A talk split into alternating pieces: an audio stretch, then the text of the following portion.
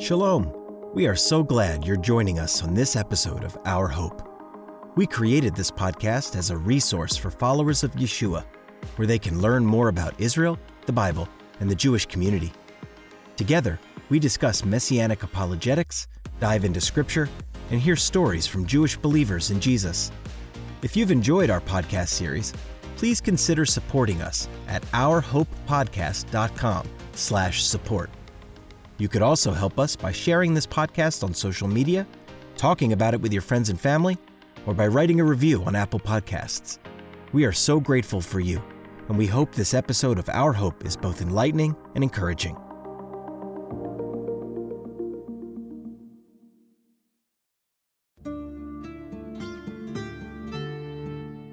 Welcome to Our Hope, a production of Chosen People Ministries.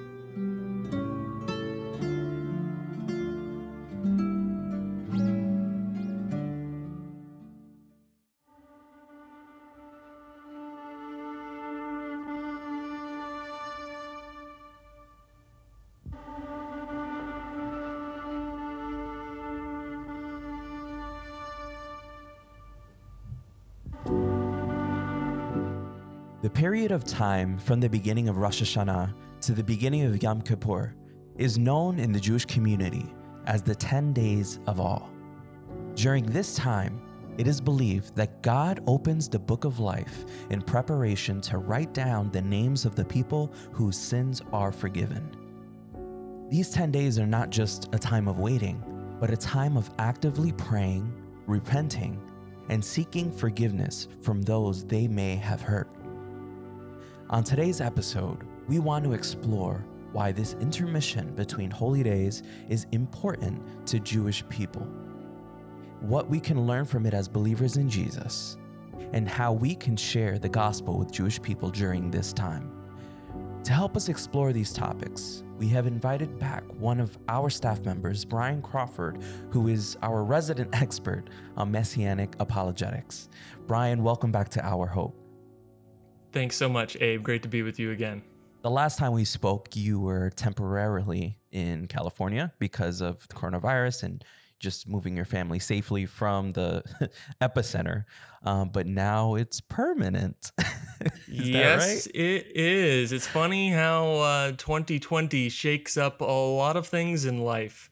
Yeah, we we moved out here. Well, we we escaped out here to California from Brooklyn back in March, thinking, okay, we'll be out there for a month or two, and then we'll head right back to our house.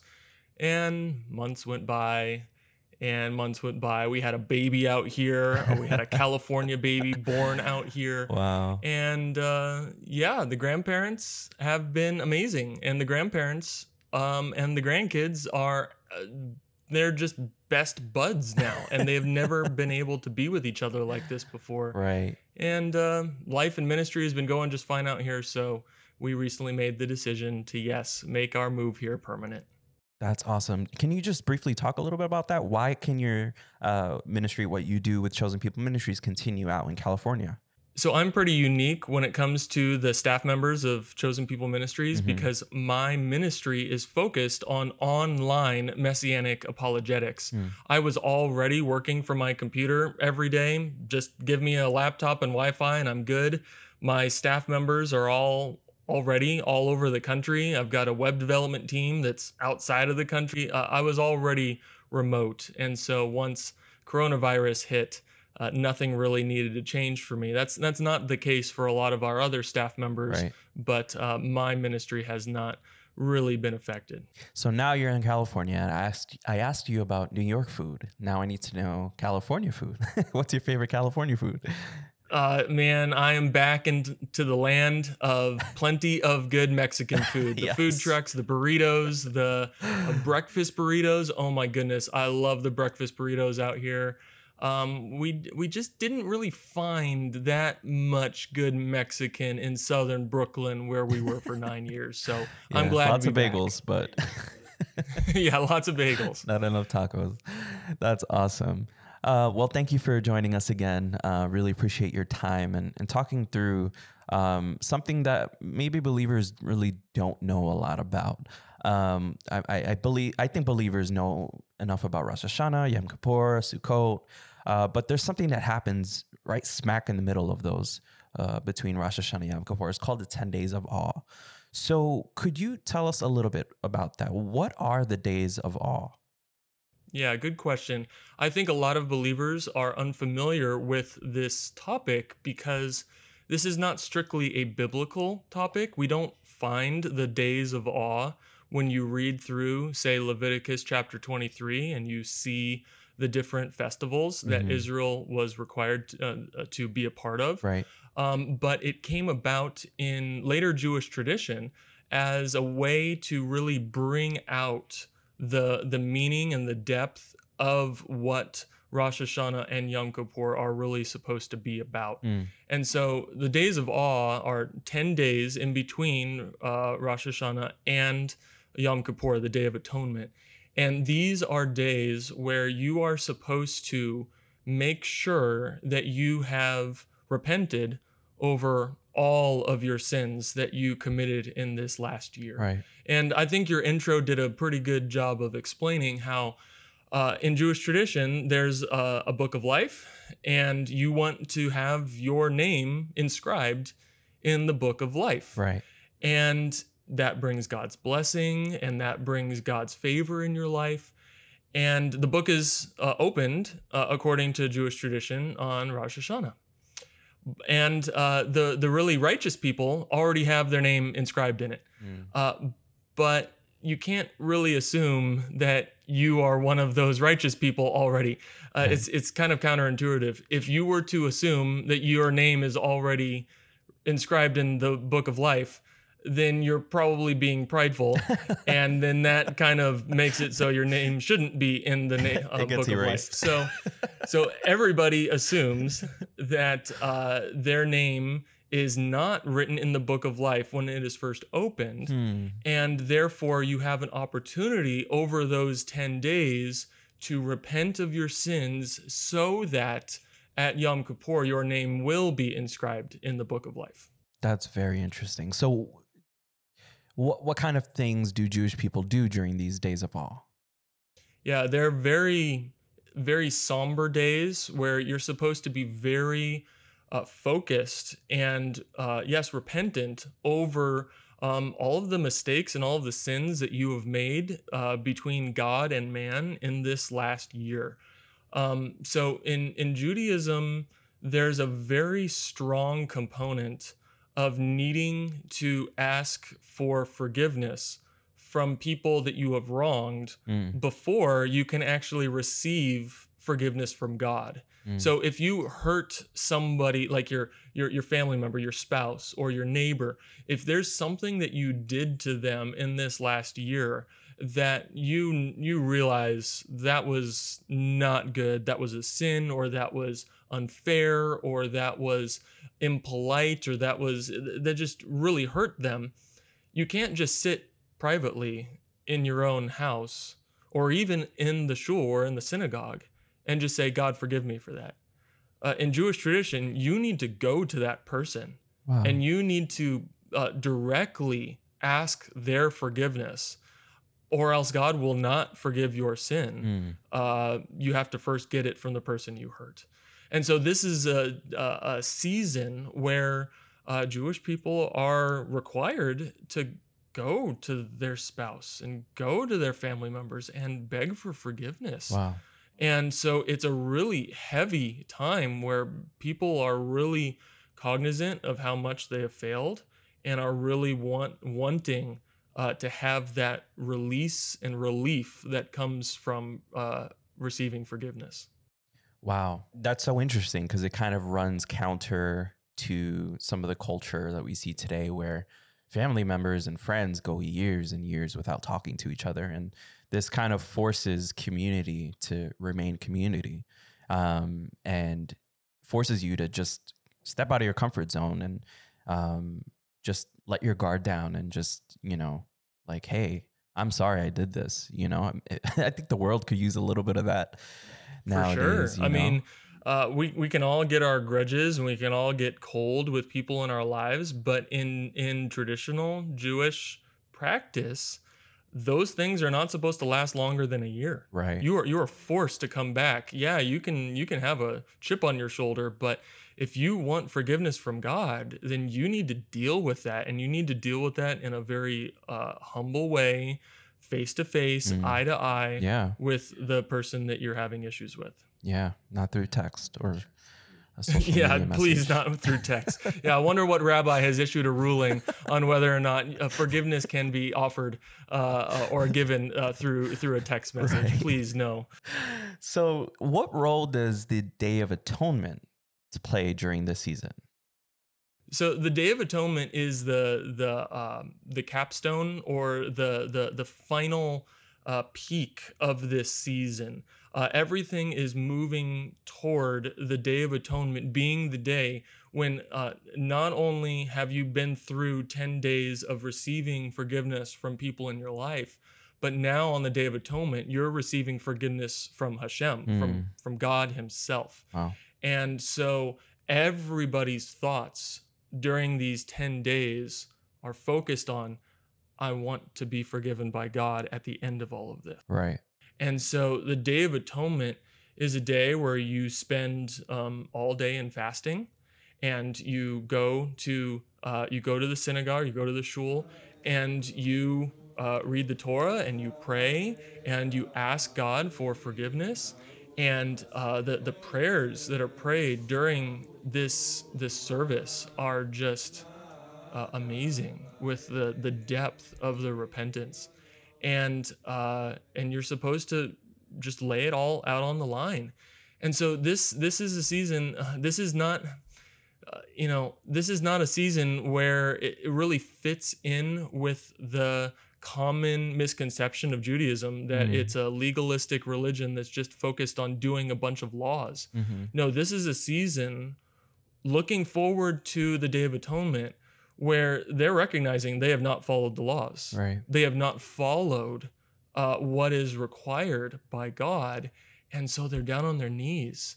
And this is a, a real season full of, of, yes, repentance in the heart. And it's a, it's a really beautiful season. Mm. Anytime I think of Yom Kippur, Day of Atonement, I always re- think about Randy Newman's testimony, the, who who we played uh, episode one, season three, and uh, he mentions that he gets to the end of Yom Kippur and he doesn't feel, uh, you know, like he's free from his sins, and then he looks down and realizes he wore the wrong shoes, and so now he, Right. needs to, he needs to wait a whole year to, to you know receive atonement. And it, it's just such a it's such an interesting testimony um, because it, it's like oh he put all this pressure into this day um, but he messed up. He he made he made the wrong decision and now he has to wait 365 days for it to come again Right. you know Yeah, the wrong wrong shoe choice totally Yeah. undoes any movement of the heart and repentance. Uh, so th- there's Right. there's some aspect to that where, sure, there's still this idea that I gotta do it the right way. Right. If I don't pray the right way, if I don't repent the right way, if I don't if I don't ask forgiveness the right way from Right. everybody in my life, then maybe I can just torpedo this whole thing. Sure, there's that real uh, fear during this season yeah um, so that it's it's it's not a season where you actually have a whole lot of peace. Mhm. Uh, you have hope, but you don't really have much assurance about uh, everything that's going on. I think there's also some parallels too with with believers um, and, and this idea of you know the works to be forgiven. Yeah, sometimes believers just feel like they they have to do things in this order or or they won't be forgiven. There's it's almost like there there's no grace. You know, they're, they're, they they kind of forget the, the grace that's involved in our relationship with God. You know, Right. um, and Yeshua Yeshua addresses that in his Sermon on the Mount. yeah, where he, he he's talking to religious Jewish people and he says, You think you're going to be heard because you're out on the street corners and you're saying the same prayers all the time? right, And then he turns to Gentiles and he says, You think you're going to be heard because you babble the same words over and over and over again? You think that if you say the right words, you have the right incantations, uh, that God will be required to move? And he says, Mm. No, no, no, no, no. God knows what you need right, before you even pray. And he knows that you need all these things. So seek his kingdom and his righteousness, Yeah. and then all these things will be added unto you. He he completely inverts the whole situation where it's not that you pray the right things to get the right things, is that you seek him and you follow him in yeah. from the heart and with yes with your actions your works um, and god uh, walks with you and he provides for you in the in the ways that you need. Amen. Shalom. My name is nicole vaca and i'm one of the co-producers of our hope podcast.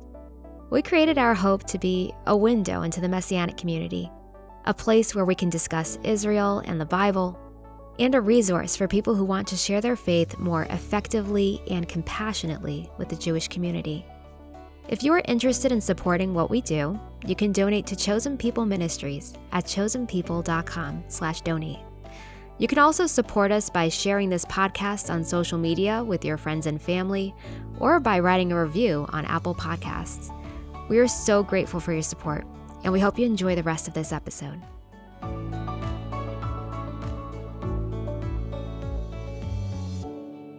So let me ask you this Do Jewish people have any assurance that their sins are forgiven?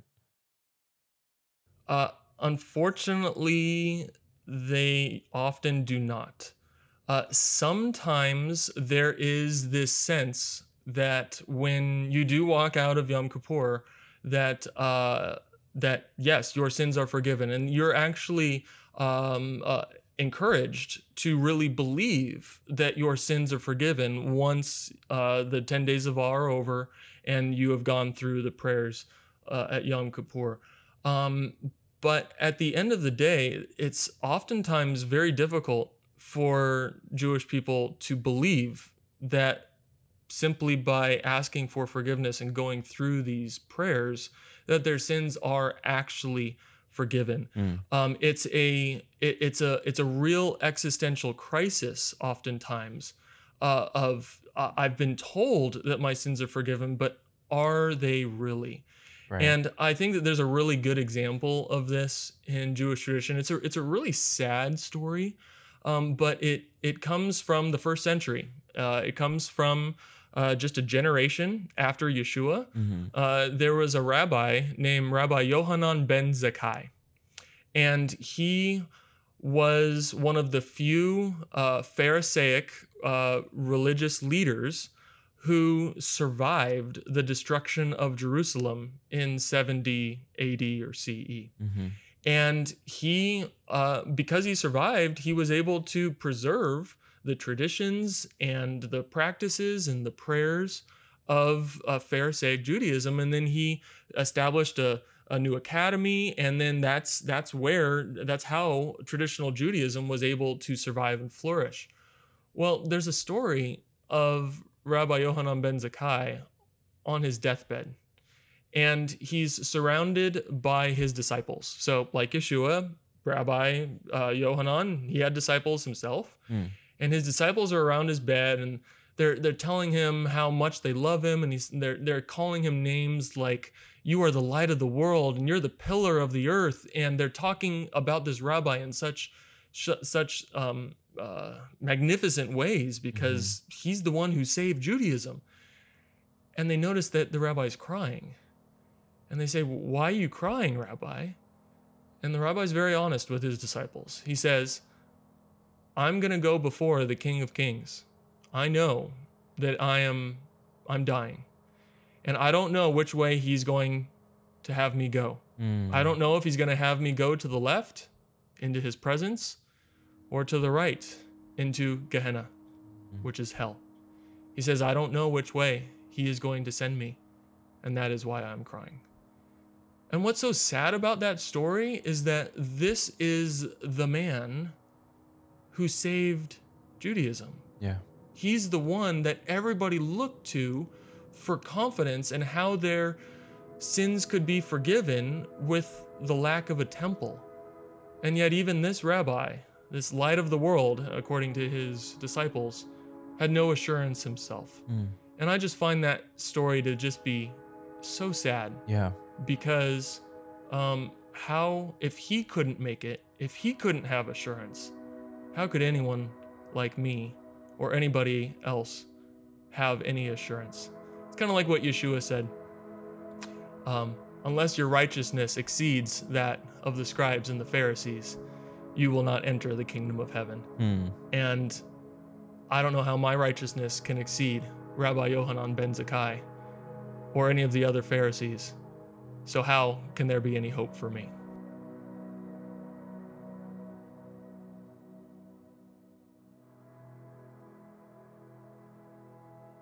What are some of the ways Judaism has attempted to deal with the loss of the temple?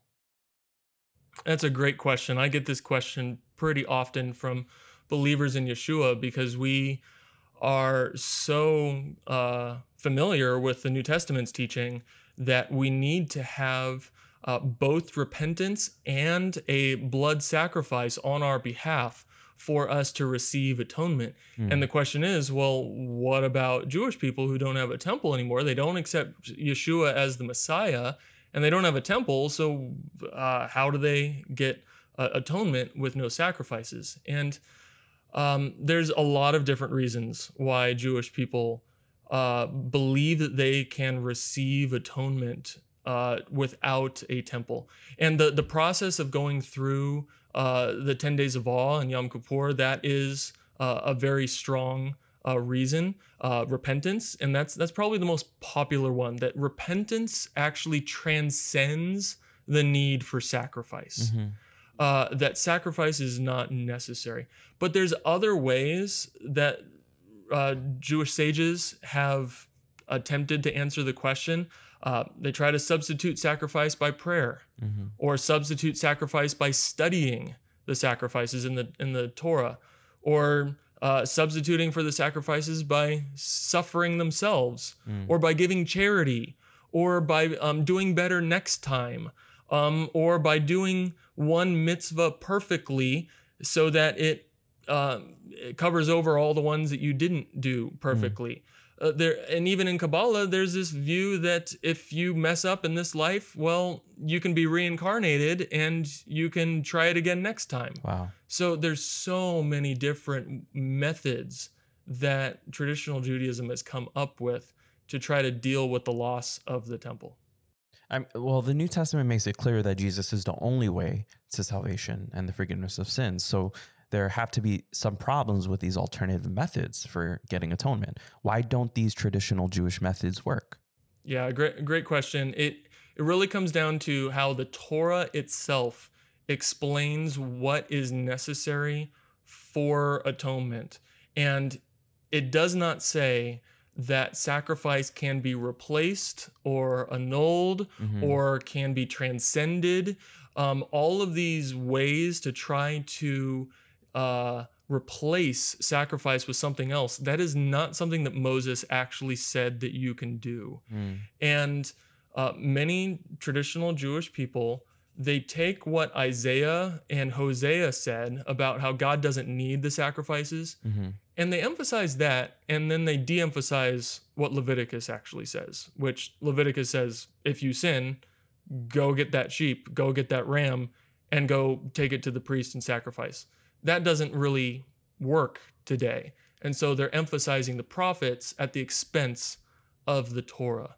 Mm. Well, the New Testament says we don't need to uh, pit the prophets against Moses, that we can actually have uh, the repentance required by the prophets and the sacrifice required by Moses at the same time in the same person, and that is Yeshua, who is our high priest, who is the one who serves as our sacrifice, who is able to forgive our sins. And it's through repentance uh, and belief in Him and His ability to forgive our sins uh, that we can have atonement uh, in the same way that was given in, in the Torah. Mm. So, just to wrap up, uh, it's a two part question. What are some lessons as uh, believers in Yeshua? What are some lessons that we can learn from repentance in Judaism and from the 10 days of awe? And then during this season, what can we do uh, for our Jewish friends and family members? Um, how can we remember this time of repentance with them, alongside of them? Great. Yeah, I think there's a lot that we can learn from this season of repentance in traditional Judaism, uh, especially if we as believers in Yeshua are not practicing this kind of repentance ourselves mm. in our own life. Uh, it's easy for us to kind of say, well, I've been I've been justified by faith in Yeshua that I am righteous because of what he has done for me and then kind of not really focus on the need to uh, repent for the sins that we still commit, right. despite the fact that we have been justified through faith. And so uh, the the prayers that are prayed during the synagogue services, I think they're really helpful for us. Mm. Uh, they pray, We have trespassed, we have betrayed, we have stolen, we have slandered, we have yeah. caused others to sin, uh, we have sinned with malicious intent. Uh, the, the prayers go through such detailed repentance. And I think that we as believers in Yeshua, we could we can pray those same prayers and attempt to uh, put ourselves in the same place of humility before the Lord, but at the same time, never forget that He is actually hearing our prayers and He does give us uh, the atonement and the forgiveness uh, that we are seeking through the blood of Yeshua. Uh, and then your second question how can we stand with our Jewish friends uh, during this time and also present uh, the good news of Yeshua to them? I think a really good question would be to ask is how are you doing in this season where you're thinking about your sins? Mm. Is this hard for you? Is this is this something that you're actually connecting with God over or does God feel distant? Um, and if you are connecting with God, uh, are you are you sure that God is listening to your prayers? Are you sure when you walk out of that synagogue on Yom Kippur, are you going to be sure that your sins are forgiven? And what's the basis of your assurance? Are you getting that from from the from the Torah, from Moses, or is it just because your rabbi told you that your sins are forgiven? What is the basis of your assurance? And maybe if you're not very sure you're you don't really know if God has forgiven your sins. Well, would you like to know how you can be sure of your sins being forgiven? Mm. And that is a good segue for talking about how Yeshua is the lamb who takes away the sin of the world.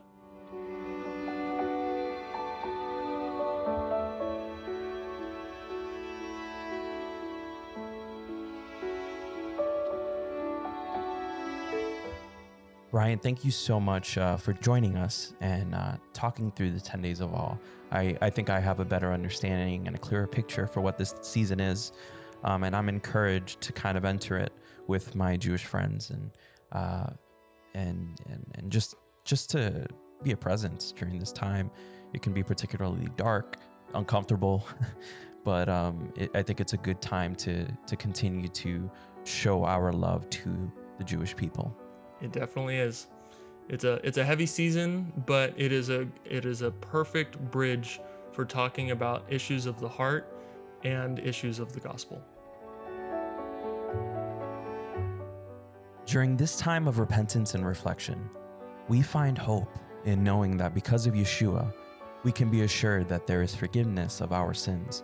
And remembering this price that was paid for us will help us forgive others. I'd like to read Matthew 18 21 to 22. Then Peter came and said to him, Lord, how often shall my brother sin against me and I forgive him? Up to seven times? Jesus said to him, I do not say to you up to seven times, but up to 70 times seven. So, as believers in Yeshua, we don't have to wait once a year to forgive others. Let's continue to forgive others and make amends during this incredibly difficult season that we've experienced over the past few months. Let's continue to love each other. Let's continue to show grace and empathy. Let's continue to be who God continues to call us to be. We are also reminded that many Jewish people may struggle during this time, as there is no way to know whether they have atonement without the covering of a temple sacrifice. So during these days of awe, we ask you to pray and keep your eyes open for opportunities to share the gospel of hope with Jewish seekers who long to be reconciled with God. This is the heart's desire of our Messiah. We hope you enjoyed today's episode of Our Hope. This episode was made possible thanks to Dr. Mitch Glaser, Nicole Vaca, Grace Sui, Kyron Bautista, and Brian Crawford. Until next time.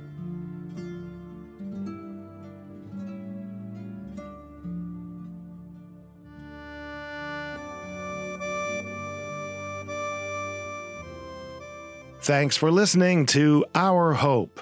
If you like our show and want to know more, check out ourhopepodcast.com or chosenpeople.com. See you next time.